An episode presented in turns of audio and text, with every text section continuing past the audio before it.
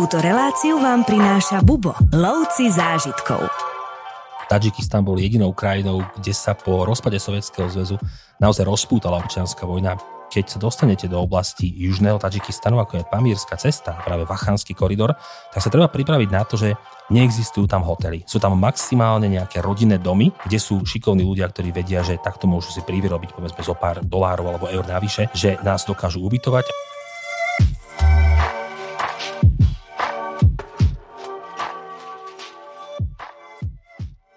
V dnešnom rozhovore sa opäť vyberieme na stanovačku a s kým iným samozrejme ako s Tomášom Kubušom. Čau Tomáš. Ahoj.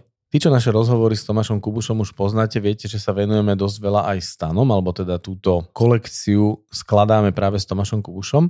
A dneska bude tá stanovačka trošku spojená so slovičkom naj, pretože sa vyberieme do jedného zo stanov, ktorý má najviac naj. Tomáš, predstav ho ty. Tadžikistan je krajinou, ktorá naozaj má viacero naj, pretože sa často hovorí, že je to najchudobnejšia krajina stredoazijskej peťky alebo stredoazijských stanov. Je to najhornatejšia krajina, kde prakticky 97% územia tvoria hory, kopce alebo rôzne, povedzme naozaj pohoria. A zároveň je to aj taká najdivokejšia krajina stredoazijskej peťky, aj kvôli tomu, že práve občianská vojna, ktorá sa tu rozhorela po páde Sovietskeho zväzu, tak tá nám trošku zdeformovala predstavu o tejto krajine. No tie predstavy sú práve že veľmi otázne, pretože o tejto krajine sa u nás vie podľa mňa pramálo a práve preto si tu dnes ty, aby si trošku vniesol svetla do tejto témy a túto krajinu nám čo najviac priblížil. S radosťou, pretože Tačikistan to naozaj zaslúži. Nie je náhoda, že o týchto stanoch alebo tejto stredoazijskej peťke, ako si ju nazval, sa bavíme s tebou, pretože ty si jednak milovník hodbabnej cesty, milovník Orientu, milovník Ázie, milovník týchto regiónov, či už z hľadiska historického, z hľadiska možno náboženského, z hľadiska kultúrneho, z hľadiska gastronomického. My v Bubo tento región navštevujeme viac ako 20 rokov. Ty sem chodíš odkedy? Môj prvý prienik do Tadžikistanu bol v roku 2009, takže už to bude tiež pekná zbierka rokov a bolo to jedna z takých mojich prvých ciest vôbec sem do Strednej Ázie.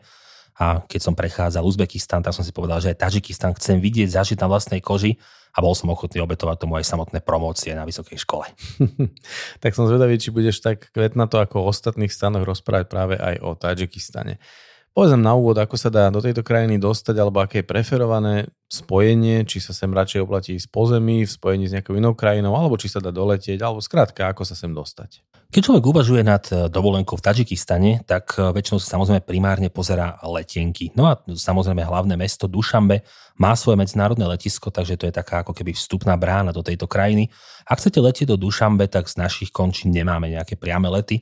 Väčšinou sa lietava s prestupom a tým najlepším prestupom je napríklad práve Istanbul, čiže spoločnosť Turkish Airlines. Tam má celkom dobre rozohranú hru v rámci Strednej Ázie, uh-huh. no a tým pádom je to naozaj ako keby Viedeň, Istanbul, Istanbul, Dušambe a za pár hodín ste na mieste, čiže to je to najrýchlejšie. Zároveň, keď si človek naozaj predstaví mapu Strednej Ázie, tak uvidí, že e, máme viaceré krajiny naokolo, či už je to Kyrgyzsko, pomerne obľúbené, alebo Uzbekistan, ktorý mm-hmm. sa mhm. stáva takou vychádzajúcou hviezdou. A práve Uzbekistan a Tadžikistan majú veľmi dlhú hranicu a dá sa veľmi jednoducho preskočiť za túto hranicu. Či už ste v Samarkande a pôjdete smer Penjikent do Tadžikistanu, alebo ste v Taškente a vydáte sa smer Chujant, tak stále veľmi rýchlo dokážete vklznúť do Tadžikistanu. A už keď ste raz v Tadžikistane, tak už vás čaká skvelá jazda krajinou. Jazda krajinou na akých vozidlách alebo akými dopravnými prostriedkami? Čo odporúčaš tu využiť alebo čo využijeme my na našich cestách? Tým, že Tadžikistan je naozaj špecifickou krajinou kvôli hornatému terénu, tak e, samozrejme máme tu centra, ako je Chujand na severe alebo Dušambe, hlavné mesto, Penjikent, takéto centrálnejšie miesto, povedzme aj z hľadiska nejakých dejín, tak tie sú poprepájane kvalitnou cestou. Ale to, čo my najčastejšie a najradšej robíme v Tadžikistane, je práve tá legendárna cesta, ten tzv. Pamir Highway, alebo teda mm-hmm. Pamírska cesta. A to už je cesta, kde by ste na obyčajnom aute alebo obyčajnom autobuse, mikrobuse naozaj neobstáli, takže aj my, keď vyrážame povedzme sem do oblasti Horného Badachšánu a teda práve do Južného Tadžikstanu, tak máme svoje vlastné prenajaté jeepy s pohonom 4x4. Tá cesta je veľmi zlá, naozaj je to také unikátne dobrodružstvo v rámci Strednej Ázie, pretože človek ide po rozpadnutej ceste, kde berie stovky výmolov a niekedy 10 hodín hm. prejde človek 180 až 200 kilometrov, takže hm. treba sa naozaj pripraviť na to, že Tadžikistan si človek často aj odsedí v rámci nejakého jeepu ale to, čo uvidí, bude natoľko unikátne, že sa to naozaj oplatí. A výhodou Tadžikistanu je aj to, že nie je tam turistický pretlak. Čiže ak človek má rád krajinu, kde sa nebude tlačiť s inými turistami, tak Tadžikistan je presne ten typ krajiny a samozrejme aj tá zlá alebo neexistujúca infraštruktúra tomu napomáha. Spomenul si občianskú vojnu a možno, že by sme sa mohli rovno povenovať aj tejto téme, pretože verím tomu, že veľké percento poslucháčov, keď sa povie Tadžikistan, tak netuší, čo si má predstaviť v spojení s bezpečnosťou alebo nebezpečnosťou, hlavne keď sa tam teraz presúvaš po takých cestách, ako si teraz spomenul. Ako tam vyzerá taká tá bezpečnosť osobná? Osobná bezpečnosť je dneska na zlepšenej úrovni, ako tomu bolo kedysi. Hoci, ako aj správne sme načrtli, ten problém to, že Tadžikistan bol jedinou krajinou, kde sa po rozpade Sovietskeho zväzu naozaj rozpútala občianská vojna. Berme jedinú krajinu v rámci stredoazijskej peťky. Čiže vtedy tá bezpečnosť, to sa bavíme, bavíme o rokoch 1992-1997, bola naozaj veľmi komplikovanou záležitosťou a reálne sa bojovalo v Tadžikistane, mm-hmm. čiže občianská vojna so všetkým, čo k tomu patrí. Ľudia nechodili do Tadžikistanu dlhé roky a aj následne tá zlá povesť Tadžikistanu veľké množstvo ľudí odradilo. Čiže keď do Tadžikistanu hmm. niekto prichádzal, boli to väčšinou horolezci, ktorí chceli zdolať práve tie krásne štíty hor, ktoré tam máme, či už v Pamíre alebo v takom tom začínajúcom predhorí Hindukúšu, ale bežný, bežný turista, tak ten prakticky absentoval. To sa zmenilo za posledné roky, lebo predsa len aj tá vojna sa skončila. Od roku 97 už je kvázi kľud v rámci Tadžikistanu, ale hovorím, tá zlá povesť bola pomerne dlho a dnes sa to zmenilo a už sa tí turisti viacej očukávajú. Opäť Tadžikistan je tak ako ostatné stredoazijské krajiny, že nie je to nebezpečná krajina z hľadiska nejakej osobnej bezpečnosti, nehrozí tu nejaký bežný prepad na ulici, že by vás okradli alebo že by vám ukradli niekde peniaze na bazáre. Môže sa stať samozrejme ako kdekoľvek na svete, ale nie je to typická krajina. Z hľadiska bezpečnosti napríklad možno v mojich očiach také, že najnebezpečnejšie to, že je veľmi zlý stav vozovky alebo chodníkov, naozaj sú rozbité tie chodníky a cesty sú často rozbité, ako som spomenul, plné výmolov a veľké množstvo tadžických šoferov naozaj ne, nerieši to, že či majú ísť rýchlo, nemajú ísť rýchlo, všetci letia na tých cestách, takže tá to doprava, sa dá? To, sa, to dá? sa dá, lebo oni už majú tie auta tak rozmlátené, yes. že im to je úplne jedno. Takže Aha. je to všetko vyhrkotané a oni naozaj letia stovkou cez tú dedinskú cestičku rozmlátenú wow. a tam naozaj, keď sedíte vo vnútri, naskakujete, hlavu si búchate a keď ste nedaj Bože vedľa šoféra, že vidíte na cestu, tak to je o to horšie. Takže doprava je možno, že najväčší nepriateľ v rámci uh, krajiny. Takže doba to, že by si si pribalil nejaký dobre tučný vankúš pod zadok? Vankúšov sa oplatí pribrať dva, pretože jeden státe pod zadok a druhý nad hlavou. Uh, ono keď sedíte napríklad aj v takom tom jeepe, nehovorím o tých našich, ktoré povedzme máme lukratívne pre nás objednané, ale keď sa aj presúvate povedzme po vlastnej osi a idete pamírskou cestou, tak tiež chodíte jeepom s dielanými jeepmi aj s cudzími ľuďmi? A väčšinou ten jeep má kapacitu, vzadu sedíte traja, ale ten jeep má nakoniec kapacitu, že vzadu sedíte piati, ste natlačení, naozaj sedíte niekomu na kolenách a podobne, do toho vás to nadhadzuje, vyhadzuje, nedaj Bože je niekomu vo vašom jeepe zle, takže neustále stojíte. Takže má to naozaj také prvky dobrodružstva, ale vankušíky radšej dva. No toto sú zažitky, ktoré, presne ako si povedal, že zažitú prírodu a zažitú krajinu určite stojí za to si niečo v úvodzovkách odtrpieť. Určite áno, Tadžikistan je presne táto krajina, že tie pamiatky alebo tie krásne miesta, nebavíme sa iba o pamiatkách, lebo Tadžikistan je o prírode, tak nedáva to lacno. Je ešte niečo k tým vankušom do Batožiny, čo by si si určite nezabudol na takúto, povedzme, expedičnejšiu cestu trošku?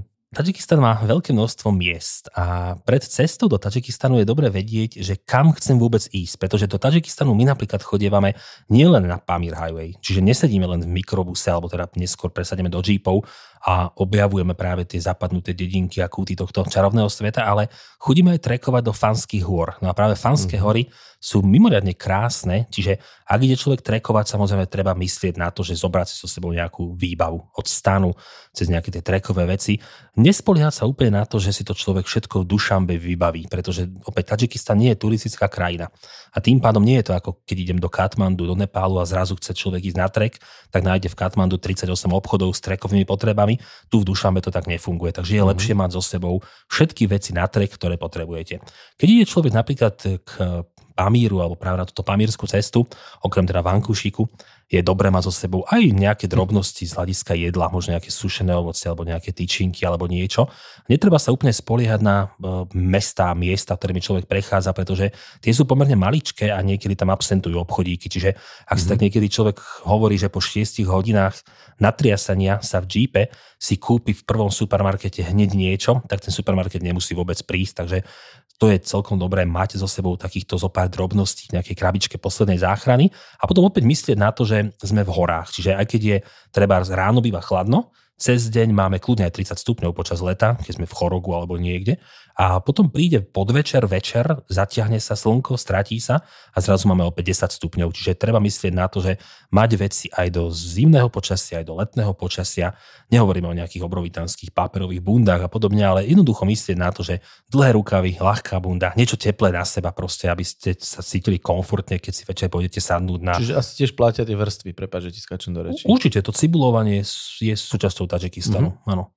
A hovorím, je to, je iba o tom, aby ste sa vycítili komfortne, že keď si večer pôjdete sadnúť na čaj alebo niekde na šašlík, bude vonku príjemne, ale možno chladno, tak je, je to iba o tom. A ešte je dobrá vec napríklad zobrať si nejaký malý spacáčik. To neznamená, že iba keď idem trekovať do hôr, ale aj tie rôzne ubytovania, také tie penzióny a dole na juhu v Vachanskom koridore prakticky neexistujú hotely, čiže spí mm-hmm. sa u domácich a je možno dobré mať zase taký komfort niečoho vlastného, takže aj to by som odporúčil. Ja by som si na šašlik nesadal, aby som ho osobne zjedol, ale to už každý ako chce. Sú ľudia, Začal... ktorí majú radi, keď si sadnú na šašlík. Aha, ok, ty k ním patríš. Ak Lebo... je dobre správený, nepo, nepoviem nie. Uh-huh. Ale tak už studenší trošku, nie je úplne horúci. Ak je vonku zima, aj ten horúci tiež pravda. No. Vlastne to sa zahrieš zároveň. Presne Záleží od oblečenia, aké máš. Vtedy ho nemáš. Keď si sa dáš na šašlík, mm-hmm. to musíš holý? Mm-hmm. Á, OK. To už mi zaváňa inou témou. Ale ty si už začal toľko tém, že neviem, ku ktorej skôr ísť, či k tomu počasiu, ale môžeme rovno dať počasie, pretože ty už si načetol dokonca aj ubytovanie, ale k tomu sa tiež dostaneme. Tak keď si začal o počasí, tak pokračuj o počasí. Opäť, Tadžikistan a počasie je taká zaujímavá téma, lebo je iné ako v ostatných piatich stredoazijských, alebo v, tých, v tej stredoazijskej peťke, keď zoberiem, čiže iné ako v tých štyroch zvyšných. Je to kvôli horám, čiže to počasie je rozhodujúci faktor pre návštevu Tadžikistanu. Ak chce ísť človek napríklad práve na juh Tadžikistanu do oblasti ako je Pamírska cesta a podobne, tak e, poviem, že sa to dá spraviť iba cez leto. Pretože keď máme zimu, keď máme skorú jar alebo neskorú jeseň, mm-hmm. už máme priesmyky zahádzané snehom, už sa nedá prechádzať cez tieto miesta. Niektoré miesta sú odrezané od sveta, naozaj zo pár mesiacov. A tým pádom, ak človek naozaj chce spraviť pamírsky okruh, že naozaj pôjde z Dušambe až do kyrgyzského Ošu, tak e, potrebuje mať tie cesty otvorené. Takže preto najlepším obdobím, mesiacmi, kedy sa vôbec dá cestovať do Tadžikistanu, tak to je práve jún, júl, august, začiatok septembra. V zime sa dá samozrejme navštíviť Tadžikistan, môžete si pozrieť miesto ako je Chujant, hlavné mesto Dušambe, Penjikent, napríklad historická perla, ale už uh-huh. sa mhm. to nebude dávať do tých hôr, už nepôjdete veľmi do, na trek do fanských hôr a vôbec neprejdete pamírskú cestu. Takže ak je naozaj yes. jedno obdobie, tak je to práve leto. A to leto má výhodu aj v tom, že ono nie je tak horúce ako v Uzbekistane alebo v Turkmenistane. Ak ste v Dušambe, Dušambe sa vie rozpáliť samozrejme na 35 stupňov a viac, ale ak ste už v kopcoch, v tom Chorogu, v Murgabe alebo v týchto miestach, ako je Vachanský koridor, tak aj to leto je veľmi príjemné a bavíme sa o nejakých 25-30 stupňoch, ale stále je tam taký ten Vánok z hôr, takže veľmi príjemne pocitovo tam je. Klasická otázka, ktorá zaujíma veľmi veľa cestovateľov, a to sú teda tie dažďovejšie obdobia. Môže tam aj v lete hroziť nejaké, nejaké záplavy, alebo myslím tým nie záplavy v horách, ale skôr, že sa podmie nejaká cesta, alebo proste prúčie dažde? Samozrejme, tým, že leto je špecifické obdobie, že aj u nás prichádzajú letné búrky a podobne, tak e, môže to byť aj súčasťou Tadžikistan. Môže sa kedykoľvek stať, že bude naozaj veľmi veľká intenzita dažďu, ktorá môže prekaziť trošku cestu alebo spomaliť tú cestu, ale mm-hmm. nie je to, že úplne typické pre tento región práve v tom lete. Čiže tie dažde alebo povedzme horšie obdobie, tak to je práve jar, jeseň, ale keď človek ide naozaj cez leto, tak sa dá vyhnúť práve ako keby takým najväčším výkyvom počasia.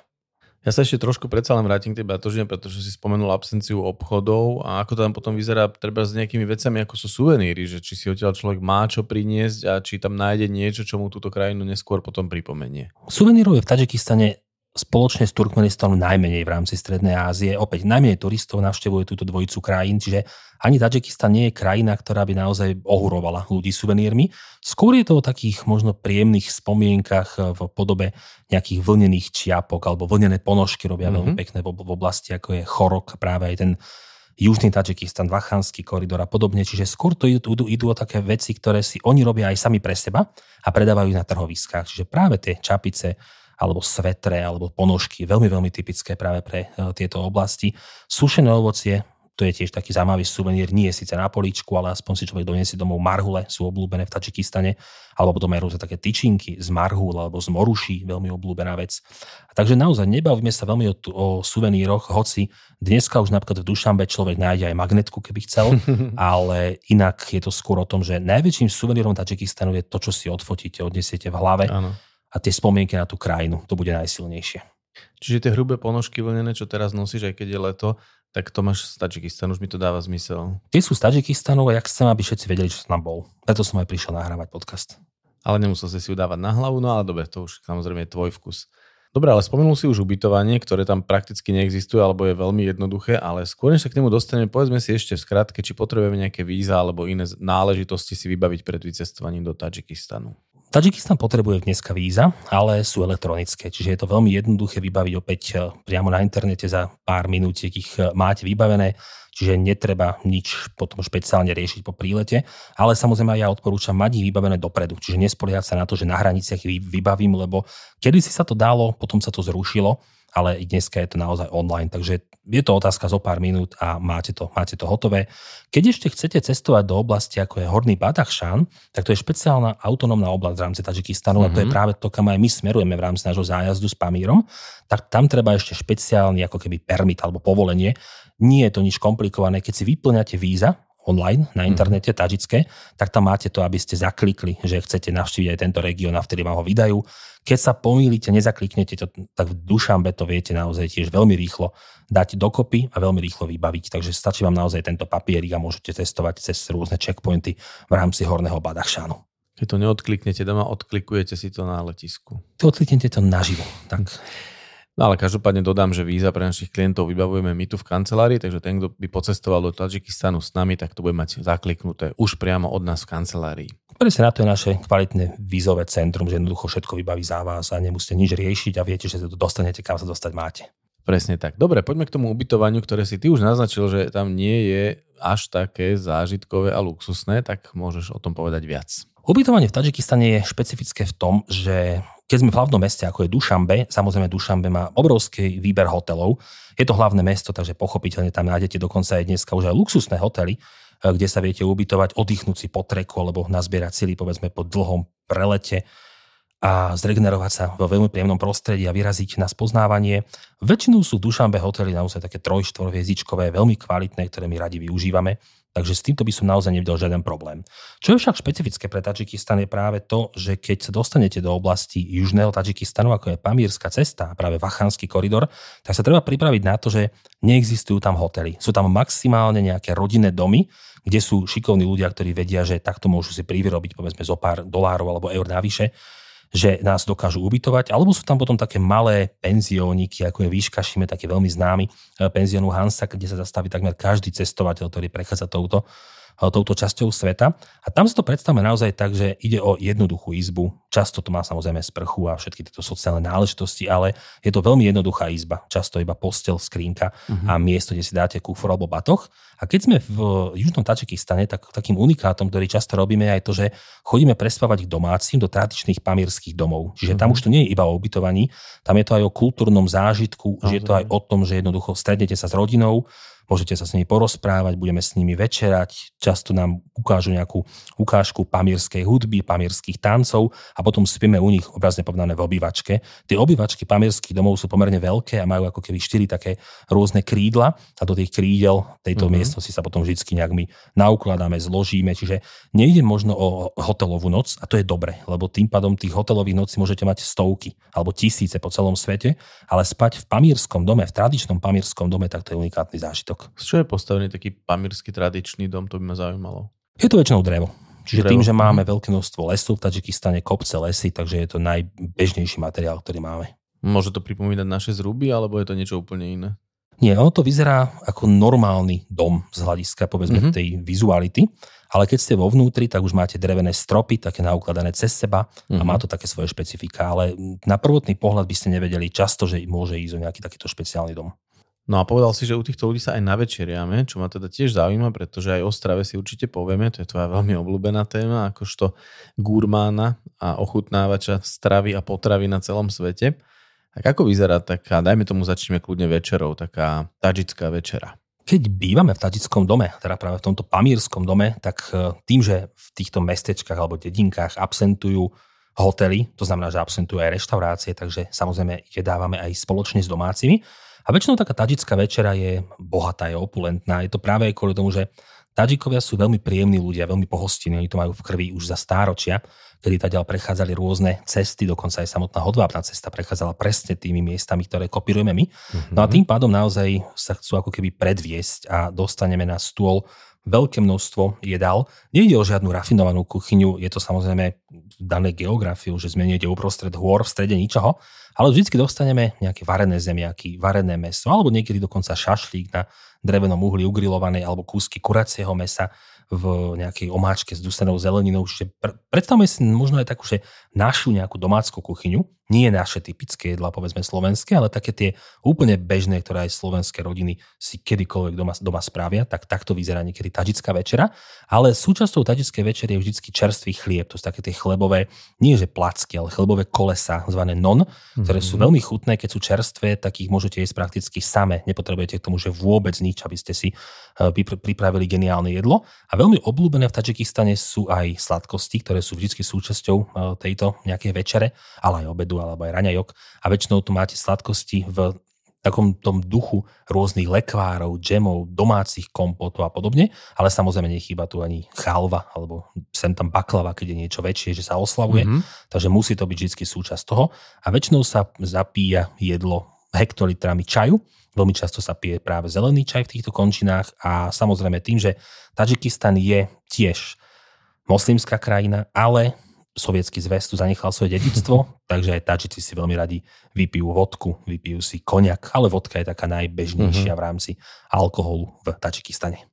Keď si spomenul hektolitre čaju, tak som si ťa hneď predstavil ako v absolútnom raji, ako čajičkár, ale pri tej vodke už si nie som úplne istý. Či toto je tvoja cesta? Nie, nie je to vôbec moja cesta, iba viem, že existuje, viem, že si ju domáci sem tam dávajú, ale vždy, keď mám ja na výber čaj alebo vodku, tak skončím pri čaji a mne naozaj stačí málo, stačí mi kanvička čaju, tak myštička, do ktorej si ten čaj nalievam, sadem si vonku aj na zem, lebo výška Šime je taká malá čajovňa, ktorá nemá stoly. Stoly majú mm-hmm. iba vo vnútri, kde je nafajčené neuveriteľným spôsobom.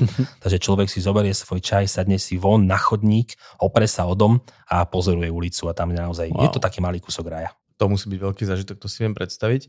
No a keď hovoríš o bohatej večeri, ako potom vyzerajú treba z raňajky alebo nejaký obed? Práve, že tadžické raňajky, tak tie nie sú nejaké veľmi bohaté, skôr je to také, že dať si niečo malé. Malé znamená práve opäť ten okrúhly chlieb non, k tomu možno nejaký kúsok syra alebo kúsok nejakej salámy alebo niečo na taký, povedzme opäť, taký ten náš spôsob raňajok, čiže žiadna exotika. Veľmi obľúbené sú aj druhy zeleniny, ako napríklad rajčina alebo uhorka Tie sa veľmi často jedávajú v Tadžikistane vo forme rôznych šalátov. A potom veľmi často a veľmi obľúbené sú aj sladké raňajky. Či už nejaké palacinky plnené tvárohom alebo mm-hmm. niečo ako šišky na takýto spôsob. Čiže predstavme si tiež veľmi jednoduché raňajky. Obed, tak ten býva veľmi často v rámci Tadžikistanu odbavený buď šašlíkmi, rôzne druhy šašlíkov, či už je to meso napichnuté na špajdle alebo mleté meso, ktoré sa tiež dá niekde na nejakú ihlicu a ugriluje, alebo to môže byť plov, veľmi obľúbené jedlo v rámci stredoazijského regiónu, už sme ho spomínali aj v Turkmenistane, aj v Uzbekistane, takmer všade, keď sa dotýkame kuchyne týchto stredoazijských regiónov. No a tento plov Tadžikistan samozrejme nemôže vynechať, takže to je veľmi, veľmi obľúbené. Mesové jedla a potom rýžový plov, buď alebo. Rady na cesty, prehliadky miest a originálne blogy z pera najcestovanejších Slovákov. Každý deň nový blog nájdeš v cestovateľskom denníku Bubo. Klikni na bubo.sk lomítko blog. No z toho, čo hovoríš, mi to ale neznie príliš ako vegetariánsky raj, ale teda naje sa tu aj takýto človek, ktorý meso nekonzumuje? Vegetariáni to majú komplikovanejšie v týchto končinách práve kvôli tomu, že je to naozaj zamerané na meso. Ak som vegetarián v Tadžikistane, tak určite nebudem sklamaný, pretože tá rajčina chutí perfektne, tá úorka chutí perfektne, tá zelenina chutí ako zelenina. Čiže to je tá pointa, že na tých mm-hmm. šalátikoch rôznych a rôznych variáciách sa dá celkom dobre prežiť, ten chlieb je vynikajúci a sem tam natrafíte samozrejme aj na vegetariánske jedlo, ako máte nejaký baklažan grillovaný a podobne, ale nie je to úplne, že všade. A mhm. čím mm. odlahlejšia oblasť, tým menej možností. Takže ak budete na Pamíre, práve v tých malých dedinkách, ako je Iškašim a podobne, tak tam už veľmi ťažko sa bude hľadať, že iba vegetariánske jedlo, takže väčšinou naozaj to bude iba, iba o nejakých kúskoch surovej zeleniny. Ak by sme sa bavili o cenách alebo vôbec o peniazoch, o platbách, ako by si opísal Tadžikistan? Je to drahá krajina alebo pre našinca lacná alebo na čo sa pripraviť? Pre našinca je Tadžikistan lacnou krajinou a čo sa týka peňazí, tak e, nie, nie je to krajina, povedzme, kde by fungoval nejaký elektronický bankový systém mm-hmm. v tom ponímaní, že bude mať kartu a obidem celý Tadžikistan, to vôbec. V Dušambe áno, v Dušambe samozrejme máme moderné obchody, moderné reštaurácie. Ako náhle opustíme Dušambe ešte v Chudžande, v druhom najväčšom meste, samozrejme áno, ale keď sa vydáme jeepmi na juh cez Chorok do Murgabu, tak sa naozaj nedokážeme spoliehať na to, že by som kartou mm. niečo zaplatil. Čiže je to stále krajina hotovosti. A na toto treba myslieť, že zobrať si zo sebou eurá, zameniť si ich v Dušambe po prílete alebo za hranicou niekde a podobne. Budete mať tačické somony, no a tým pádom už viete, že máte tú svoju slobodu vlastných peňazí. Celkovo tá krajina je naozaj lacná. Keď zoberieme, že sadne si človek na čaj za kanvičku čaju, zaplatí možno 50 centov. Keď si dá šašlík, tak mm-hmm. jeden šašlík ho bude stať euro 10, euro 30, euro 50, podľa toho, aký veľký je. Za porciu plovu človek zaplatí možno 2 eurá, 3 eurá. Keď je taký väčší, na ten si môžete aj dvaja sadnúť potom. To je vlastne o tom, že koľky si vy sadnete, tak sa vás vždy opýtajú, či chcete plov pre dvoch, alebo či chcete samostatný. Keď aj sedíme ako partia, napríklad desiati, dostaneme plov pre desiatich. Čiže obrovitánsky tanier, ktorý má toľko plovu, že ho nakoniec ani nezieme. Takže vždy je to o tom. Takže naozaj Tažikistan je veľmi lacná krajina pre našinca. Je to dokonca lacnejšia krajina ako Uzbekistan alebo Kazachstan, takže mm-hmm. ak človek nerád veľa míňa a chce mať za svoje peniaze veľa zážitkov, Tažikistan je skvelé miesto. No a keďže my sme lovci zážitkov, tak ich samozrejme chceme mať veľa, tak to vlastne na záver nám môžeš aj zhrnúť, kde všade tie zážitky a aké môžeme uloviť, či už na našich cestách, alebo vôbec v Tadžikistane, čo by si odporučil určite nevynechať.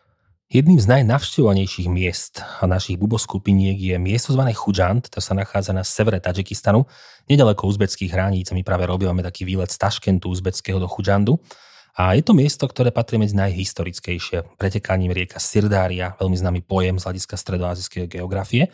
A celkovo Chudžand je miesto, ktoré dokonca poznal Kýros Veľký, veľký panovník Perzie, poznal ho Alexander Veľký ako Alexandru Eschate, kde zakladá jednu zo svojich Alexandrí. A dodnes archeologicky je naozaj dokázateľné, že to mesto má 2500 rokov, takže je to unikát v rámci mm-hmm. Tadžikistanu. My sa pozrieme do múzea, pozrieme sa na to, ako vyzerá bazár Panchambe, ktorý je takým najorientálnejším, najexotickejším bazárom vôbec celého Tadžikistanu, čiže veľké množstvo zážitkov, ktoré tam je na pultoch či, alebo v tvárach ľudí jednoducho. Keď sa prechádzate týmto bazárom, tak viete, že nechcete odtiaľ odísť, lebo vás to tak vťahne do dia. A v tomto je Chudžant dokonalý. Chudžant bol kedysi mesto, ktoré sa nazývalo Lenin Abad, čiže Leninové mesto. A preto aj dodnes ešte vieme pohľadať sochu Lenina. Tu dokonca iba pred pár rokmi zobrali z centra mesta a dali ju na perifériu takému, hm. takým panelákom, ako keby naozaj tam, kam Lenin patrí, na perifériu dejín. Takže toto je veľmi pekné v rámci Chudžandu. Keď opustíme Chudžand, tak Dušambe, samozrejme ako hlavné mesto, stojí za to, aj keď to nie je mesto, ktoré má možno nejaké velikánske historické korene, ale je to miesto, ktoré je posiate zaujímavými monumentami, či už monumenty nezávislosti a podobne. Trošku sa to tak ako keby chcelo hrať na Ašchabat, ale nie až takej bizarnej forme. Takže zaujímavé je vidieť práve tie kontrasty Dušambe, tie moderné, naozaj veľmi supermoderné mramorové pamätníky, ktoré odkazujú na nejaké novodobé dejiny a potom sa prejdete o 3-4 ulice vedľa a máte staré sovietské paneláčiky polorozpadnuté, kde ľudia na, na hmm. lavičke pijú čaj alebo kávu, ako u nás kedysi pred desiatkami rokov. Takže toto stále má Dušambe v sebe. Zaujímavým historickým miestom je Hisor, ktorý sa nachádza kúsok od Dušambe. Opäť, ak človek miluje históriu, tak tu nájde velikánsku pevnosť, ktorú si môže človek preliesť, takže to je pekné. A keby sme pokračovali na západ, tak dojdeme do oblasti, ako sú Fanské hory, a to je aj pre nás jedno z takých obľúbených eh, oblastí vôbec v celom Tadžikistane kvôli tomu, že tieto Fanské hory sú miesto stvorené na trekovanie. My dokonca tiež chodíme trekovať. Dve noci spávame v stanoch na brehu krásnych, kryštálovo čistých Tyrkisových jazier, naozaj utopených medzi takými krásnymi velikánmi skalnatými, čiže šlapeme, šlapeme od rána do večera, vychutnáme si výhľady, pohľady práve na tú krásnu krajinu, mm-hmm. čiže je to úplne iný Tadžikistan, ako človek pozná, povedzme, z Chudžandu, z Dušambe. No a potom, podľa mňa, medzi najunikátnejšie oblasti vôbec celého Tadžikistanu patrí práve ten horný Bádachšán a teda práve tá oblasť Pamírskej cesty. Je to legendárna cesta, ktorou prechádzal dokonca samotný Marco Polo. Sú tu pevnosti, ktoré tu boli kedysi ako pevnosť Jamčun, absolútne krásna pevnosť v strede takej nehostinej drsnej krajine, keď sedíte na tej pevnosti, na jej okraji, tak pod vami máte hlboké údolia, obrovy rangutánske kopce posiate snehom, čiže úplne iný typ krajiny, ako človek ráta alebo počíta v rámci Strednej Ázie. Takisto tu máme miesto, ako je Chorok, také hlavné mesto tejto autonómnej oblasti, taktiež unikátny exotický bazár, ktorý tu človek nájde. Tam práve predávajú tie rôzne mhm. vlnené čapice, šály, svetre a podobne. Čiže tá pamírska kultúra sa zrazu začne objavovať. Veľmi pekne to tam naozaj vyzerá. No a potom pokračujeme ďalej cez tie rôzne menšie pevnosti, menšie dedinky, ako je Langar, ako je Iškaším. Dostávame sa do Vachanského koridoru a práve Vachanský koridor je taký, nazvem to, že najzaostalejší kút vôbec celej centrálnej Ázie. Čiže minimum turistov, prakticky skoro nikoho tam nestretnete, keď ste tam aj niekoľko dní a je to všetko také autentické, bez príkras, bez toho, že by to bolo robené pre turizmus a stále sa môžete dotknúť povedzme toho života dovolím si povedať, že ktorý možno aj Marko Polo v tom 13. storočí mohol ešte vidieť, čiže mm-hmm. veľa vecí sa nezmenilo od tejto uh, doby. A potom je zaujímavým takým miestom aj uh, miesto zvané Bulunkul a to je najchladnejšie miesto vôbec v celej Strednej Ázii. Tam dokonca tiež chodíme na, na našom zájazde. Je to taká malinká dedinka nedaleko krásnych jazier.